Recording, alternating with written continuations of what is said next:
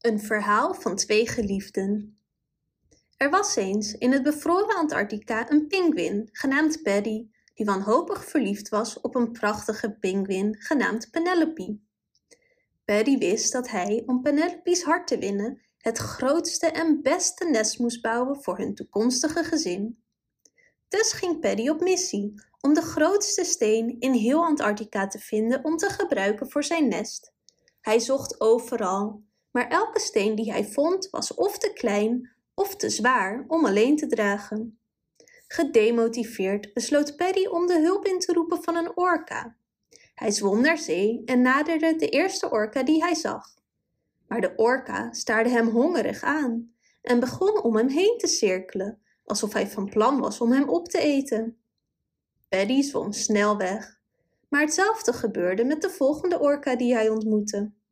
Het leek erop dat alle orka's in Antarctica er meer in geïnteresseerd waren om hem op te eten dan om hem te helpen. Net toen Paddy op het punt stond om op te geven, kwam hij een jonge orka tegen die Keith heette. En Keith probeerde een vrouwelijke orka te imponeren die Kiki heette. Keith vertelde Paddy dat hij op zoek was naar manieren om zijn kracht aan Kiki te tonen, maar hij had geen ideeën. Paddy vertelde de jonge walvis over zijn idee om de grootste steen in de oceaan te vinden, maar dat hij deze niet kon tillen. Als Keith Perry zou helpen met het tillen van de steen, kon hij Kiki laten zien hoe sterk hij was.